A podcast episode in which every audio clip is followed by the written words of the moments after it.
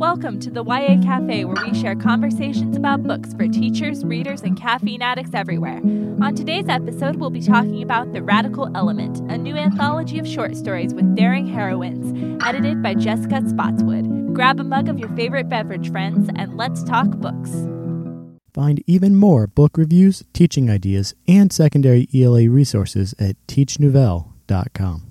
Welcome, y'all. As always, our first segment will be spoiler free, so you can stick around even if you haven't checked out the new anthology yet. I'm Amanda Thrasher. And I'm Danielle Hall. The Radical Element is a follow up to Spotswood 2016 collection, A Tyranny of Petticoats. Once again, she presents a diverse collection of historical fiction pieces with brave young women who tackle questions of identity, ambition, and justice. In Spotswood's words, they are mundane and they are magical. There is a power, a quiet badassery in girls taking charge of their own destinies. These girls will not allow society to define them. Instead, they define themselves, claiming their identities even though it was not often historically safe, and, disappointingly, is not always currently safe to do so. So, that's like quite an introduction. Amanda, what did you think of this anthology?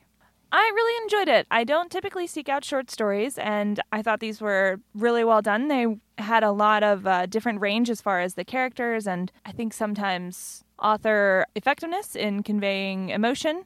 But there were a lot of really great stories in here, and I thought that it was just great. I liked that it was arranged chronologically, so you could kind of see not only the flow of the book, but in a lot of ways the flow of the country. So it starts out with mostly a lot of like white or black characters, and sort of as these wave of immigrants come in, you have more stories from Iran, from Cuba, and it sort of shifts as the fabric of the country shifts. So I I really enjoyed it. What about you, Danielle? I really liked it too. I really liked the chronological telling of these stories. I feel that I learned a lot about some gaps in my knowledge. And I really want to go back and read A Tyranny of Petticoats, which I missed the first time around, but I really want to see like where it fills in the gaps. For example, one of the places where my American history knowledge is weaker is the spread of Mormonism in the West. I knew, for example, that Mormonism started in the Midwest and then the Mormons were kind of pushed westward as people became angry with them, but that was pretty much the extent of my knowledge. And then one of the stories in here, which is by Mackenzie Lee, is called You're a Stranger Here. And it is about a Mormon girl in a Mormon community and the girl has come over with her family from England and it kind of like goes through her story trying to save a particular manuscript from people who want to silence Mormons.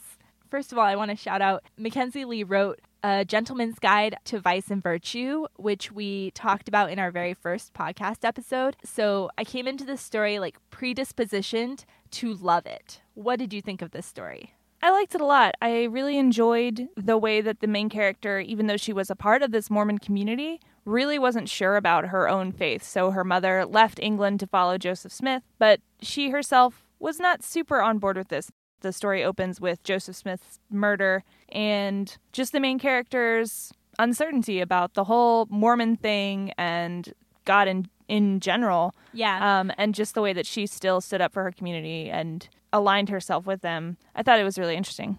Yeah, like she's not sure she believes in God, but she knows that she loves these people, and so she is loyal to these people for sure. One story that I knew that you would love as I was reading it, and then you told me that you really liked, Amanda, was Better for All the World by Marieke Nijkamp. Um, she's the one that wrote This Is Where It Ends. So, what did you like about that story? I really liked that they had the inclusion of this non neurotypical person who has this really strong interest in law and like her viewing these political arguments that directly affect her. I liked it for a lot of reasons. For one, I really liked the narrator's voice. I thought that she made it clear that she viewed the world differently, and so she would do things like rock back and forth. But it was very different from reading about other characters' mental illness, like, for example, Turtles All the Way Down, where it's like sort of an endless loop of her mental illness. But with this character, it's not an illness, it's just not being neurotypical. And so just her differences in behavior. I also really liked that she was playing off of this other character who is interested in law, but in a lot of ways got things very wrong. So, for example, he really struck me as being this person who, like, is interested in politics and plays politics, but sort of loses sight on the actual individual people that are being affected by it. So, I thought that it was really effective, not only as a character for the time, but as a character for our time of people who follow politics or, like, are interested in, like, the headlines and, like, the big things that are changing without really taking stock of the toll on people. I agree. And I think that this was one of the things that Spotswood mentioned in her introduction is that these are claiming identities that are still not necessarily safe to claim. And I think that our society still has problems accepting non neurotypical people and still wants to make laws regulating the behavior of non neurotypical people and totally losing sight of the fact that these are people. Yeah. Um, so Danielle, you've read a lot of the authors that are in this anthology already, but are there authors that you haven't read anything of that you are now more likely to seek out? Yes. So I liked the story The Magician by Erin Bowman. So in the story The Magician, we have a character, Ray, who is a young woman, has always passed for a boy, and does work on a freighter in the West, in the New Mexico territory on the Colorado River. And I just thought that there was such clear vision of what that time period looked like. And I thought that Erin Bowman wrote in such an interesting way that now I really want to go and read Vengeance Road, which is her big novel. How about you? Are there any authors that you'll seek out more of now? Um, so the author of the story Glamour, which we'll talk about more in the spoiler-free section, is Anna Marie McLemore, and she has a novel called When the Moon Was Ours that I I think I'll be interested in reading. Uh, I really liked her writing style. Me too. Another thing I'd be interested in reading, I was looking up these authors, and a lot of them contributed to an anthology called All Out No Longer Secret Stories of Queer Teens Throughout the Ages. And I think that pretty much with my interest in being queer. my interest in being queer and historical fiction, I feel like that anthology is totally for me. And then one more kind of anthology shout out. Coming in August is an anthology called Fresh Ink, which is being edited by Lamar Giles. And one of the authors, Sara Farizan, who wrote Take Me With You, will be included in that anthology as well. So I look forward to reading that. So, Amanda, what would have made this anthology even better for you? So, I think one of the biggest weaknesses for me, and as an aside, I have not read A Tyranny of Petticoats, so I don't know what's in that anthology. I thought that it was it was strange that this is a anthology of short stories throughout like American history, but that didn't have any Native American voices in it. So it does have the one character who is Graciela, and she is Mexican American, and she's probably Native American in that respect, but it's still the story is more focused on her being Mexican American than Native American. That seemed like a big omission given that this was like the history of the US. So that's something I would definitely would have liked to see. I agree with that. I would have liked to see that too. And like I said, I also haven't read Tyranny of Petticoats, but I will be reading it now, so we can keep you updated on our Facebook if that's included in. Oh, plug in the Facebook. So strong. Yeah, gotta do it. Check out our Facebook, YA Cafe Podcast. One thing I thought was really interesting before we leave this like non-spoiler section was this juxtaposition at the end of the anthology between two stories. We have Take Me With You by Sara Farizan and The Birth of Susie Gogo by Meg Medina. In The Birth of Susie Gogo, we have Susanna, who is a Cuban American, and her family is expecting more family to join them from Cuba. And so Susanna has lived in the United States for 10 years. She's very assimilated and she is nervous about the rest of her family coming from Cuba and kind of having to do a balancing act between the two cultures. And in Take Me With You, we have Sara Farizan, who is Iranian and has fled, and her parents are still in Iran, and she's living here with an aunt and an uncle. And she wants so desperately to fit in. And her story is about her finding a bridge in. And so I thought that these two stories together were, were a very interesting, kind of like two sides of the same coin. Oh, I disagree. I mean, so I agree on one hand, but I thought that Take Me With You, I definitely felt that the main character was holding back because she still thought that she was going to go home to Iran And the end of the story very much hinted that she was not because Iran is was no longer a friendly place for her. So I thought that just the the two stories being back to back, I liked them being back to back for a lot of the same reasons you did, but I liked it because you had Susie or Susanna who wanted to assimilate, like wanted to really be fully American, and then you had Sohelo who also like wanted to integrate, wanted to experience these American things, but still felt that like her heart was in Iran, like she was still studying to go to school in Iran. And like her growth as a character to finding her own place. I liked them. I liked them both together. And with that, friends, we'll take our first break. When we come back, we'll share about things we like a latte. Then we'll return to our discussion of the radical element and dig a little deeper.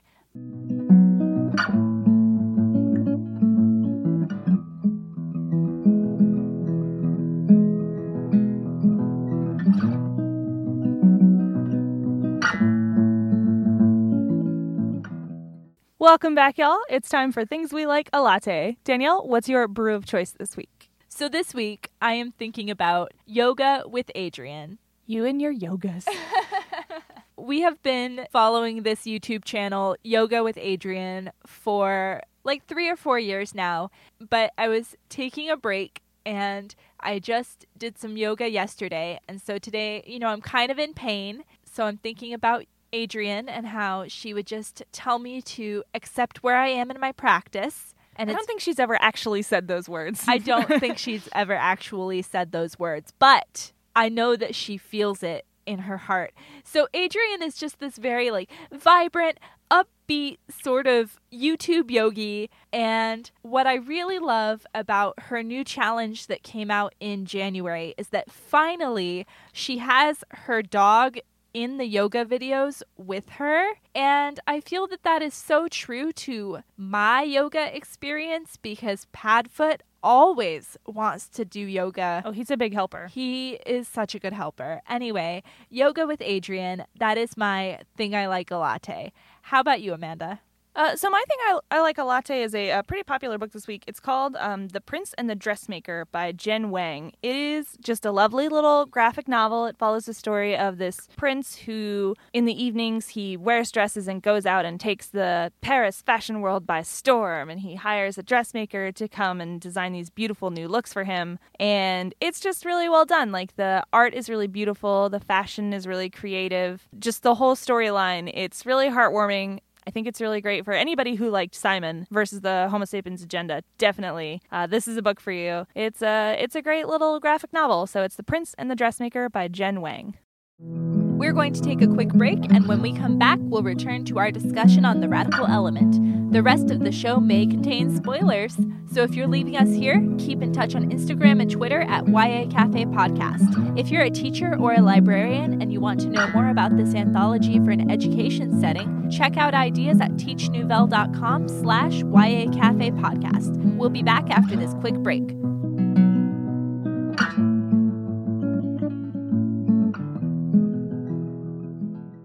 This podcast is made possible by Nouvelle ELA teaching resources. Find secondary ELA resources to engage and inspire, like collaborative bell ringers. N O U V E L L E E L A. Something new.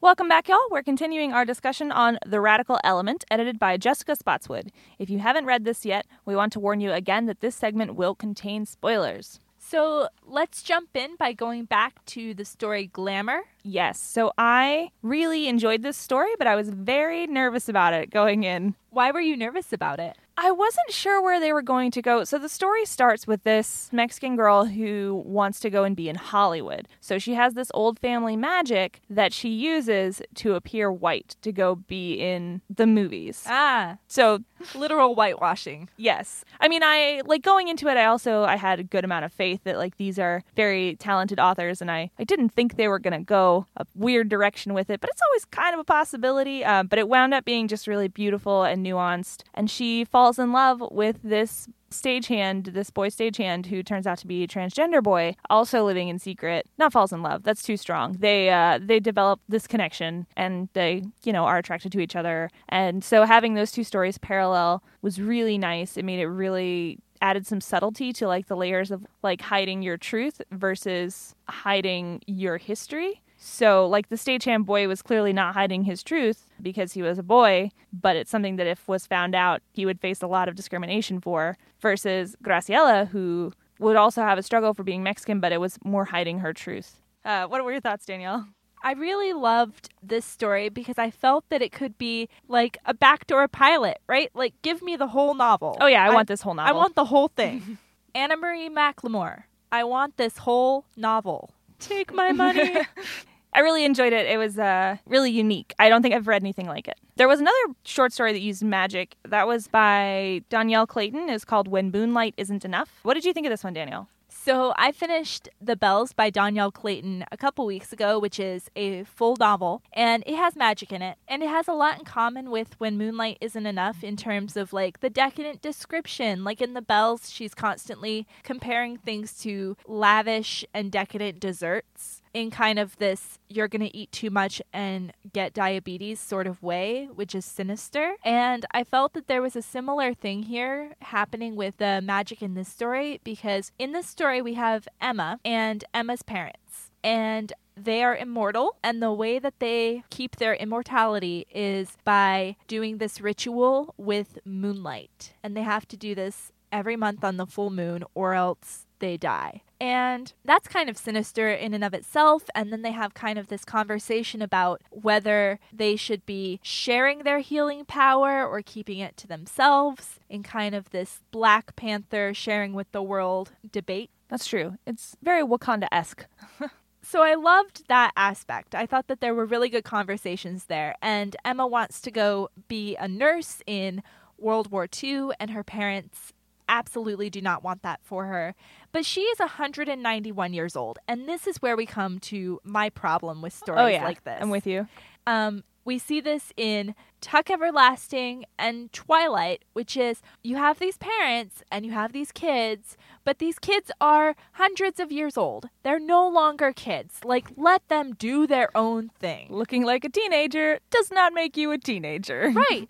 And so Emma has this whole like identity crisis like, I need to step out on my own. And I'm like, you're 191. Why haven't you been out on your own already? Yeah. And not only that, but like, if you have like immortality powers, why are you going to look at your kid and be like, oh, are you still getting zits all the time and feel really weird about your body? Let's keep you this age forever. like, what a strange choice. yeah. But I, I liked the story. I liked uh, I liked that she did eventually step out, but her being immortal, I think, undercut it a little bit. Mm-hmm. Uh, I agree. And I will say that Dhonielle Clayton, you have all my money forever. I'll read everything you write too. I just don't like stories with immortal families. I don't mind immortal families necessarily, but like you want to be a vampire? Oh yeah, why not? I mean, I don't mind the immortal family stories necessarily, but the immortal teenagers thing is weird. Mm-hmm. Like, mm-hmm. so I thought that it was really interesting in Interview with a Vampire, the movie. I didn't read the book. Uh, who reads? Um, but like they have this kid who is a kid forever and you know she freaks out about it like she tries to cut her hair and she can't cut her hair and like i like that like oh immortality at a fixed young age is horrifying so it was weird for me for that reason right one of my favorite stories was also a story that I was most hesitant to read. It's called Lady Firebrand by Megan Shepherd. My previous experience with Megan Shepherd was reading The Madman's Daughter, which is a retelling of The Island of Dr. Moreau by H.G. Wells. And I didn't like that book. And so I was nervous about this short story. But it turns out this short story is amazing. Yeah, I really enjoyed this one too. I uh, I thought it was definitely the most plot heavy of the the stories in this novel, and I thought that it was great. It features a uh, disabled protagonist who goes down south. She's from the Union. She goes down south during the Civil War with her friend, who is a uh, free person of color, and they go down and blow stuff up. They do. They thwart the Confederate effort. They are spies. They work with explosives. They are extremely smart and fierce and fearless and loyal to each other. And I just wanted to read a quote from that story. Rose took a deep breath. Right after the accident, her mind had gone to a dark place, defeated and frustrated. It had been her father's belief in her that had pulled her out of it, and the lessons she found in the Bible, reminding her that she couldn't sit by and benefit from an unjust system. She tried so hard not to let Pauline down after the accident, to prove she was still useful, that she recognized the risks Pauline was taking, and that she would always help where she could. Now, Pauline's presence gave her all the strength she needed. Ever since that first day in the graveyard, saving the rabbit by chasing off those boys, they'd taken courage from each other. I just love that these two girls are just so loyal to each other and at the risk of their own lives. Yeah, I mean, not only loyal to each other, but loyal to doing the right thing. Like they see it very early on and stand by it. And they were great. Yeah, and Rose's family believe in the Confederate cause and are racist right in front of Pauline, and Rose has to kind of like navigate that in order to keep her position where she can spy for the Union. And so I just think that that whole story is full of tension and just great. Another full length novel that I would be happy to read. So we've been talking about the short stories that we would love to see more of a book from. So any others for you, Danielle? Yeah, so I loved this short story, The Belle of the Ball, by Sarvenaz Tash, and I know you did too, Amanda. This is a story of a young girl whose mother wants nothing more than for her to go to Cotillion and have a great time, but she wants to be a comedy writer for I Love Lucy. Yeah, this one was great. I loved it because, you know, the 50s seemed like such a long time ago, but you've got this girl who's dealing with people saying women just aren't funny. And, oh, wow, I sure am glad we've come so far and no one ever says that anymore. But I thought it was great. Like, she was funny. Like, she came up with all these hijinks that she and her best friend got up to. And, and yeah, and she went for what she wanted. And this story in particular, I really loved where it left off because it finishes with her creating this script for I Love Lucy to give to a producer to try to be a writer on the show. And she leaves it on the table for her mother to find and is basically like, This is what I want to do. She leaves it on the table, story ends. And I love that. I love that it doesn't matter to her. Like, I mean, clearly it matters to her whether or not she succeeds. In terms of this short story, the having written it is the most important part. Yeah, I don't think I need the book for this one. I, not to say I didn't love the short story because I did, but I, I feel like it's perfect. I feel like it's just like this little slice of this determined teenager, and then she she writes it and puts it in front of her mother, and then that's the end. I think that works really well. I think you're right. I think that this doesn't need more story. I just loved her so much. There was another really funny story, which was called "Land of the Sweet Home of the Brave" by Oh, yeah, that Stacey one was Lee. great. Yeah, that one was great. I loved uh, that there was this girl who wanted to go and become the face of sugar or something. I don't know. Advertising is weird. And so she was also um, half Chinese, half Japanese. Shortly after World War II. And so, you know, she gets a lot of flack for that because people are terrible. And she just uses such great humor and grace to respond to these terrible racist comments. And I liked that even though she was faced with this obstruction to her plan to go become the face of sugar, she was able to still do a good show. So after the terrible white girls broke her ukulele, she still, you know, came out and used comedy and Kicked butt. kicked butt, did a great show. Probably won't get the face of sugar, but we don't know because the story ends right where she's kicking butt. And I thought it was great. So Stacey Lee also wrote Under a Painted Sky and Outrun the Moon. So more books for our bookshelf. And then last but not least, we loved the story Step Right Up by Jessica Spotswood. Now, we love Jessica Spotswood. We've been fans for a long time. So she wrote the Cahill Witch Chronicles So good. and Wild Swans. So the very first thing, like before I ever read a description of this anthology, I saw her name and I went, yep, that's all I need. Jessica Spotswood. That's coming home with me. So let's talk about her story. So she wrote Step Right Up, which is set in Tulsa. And at that time period, it would have been quote unquote Indian territory. This is in 1905. So the premise of this story is that the main character wants to go and be a high wire artist in the circus. It's not an artist. I don't know what they're called. But anyway, she wants to go do this high wire act in the circus and she the story opens with her walking across the top of the tall Presbyterian church in the center of the town. it's kind of reminiscent of Lyra, like w- running across the rooftops in Jordan, um, at Jordan College in his Dark Materials. Oh yeah. Yeah, she's uh she's a great protagonist. She she's another one who just goes and gets what she wants. She wants to run away and joins the circus and she has a terrible abusive surrogate Uncle. father and she doesn't let that stop her and she's got people who support her Yes, and she has a great sister, and I love seeing depictions of great sisters. And then this is, you know, just one more. And I, I love the way that Jessica Spotswood fleshes out secondary characters. I think she does such a good job of really like bringing them to life. One of the things I liked the most about this story was her rapturous relationship with the circus. Uh, because that's something that like we lose because the circus now, you know, we see things like this all the time, right? So it's like we're no longer as Mesmerized. mesmerized by people flipping through the air because of like OSHA violations, which like OSHA's great. Uh, like to be clear, uh, but you know, at the time, people could really like die at the circus. They're on this wire and they could fall down, and so I liked seeing the circus through this character's eyes. That's our show for today, friends.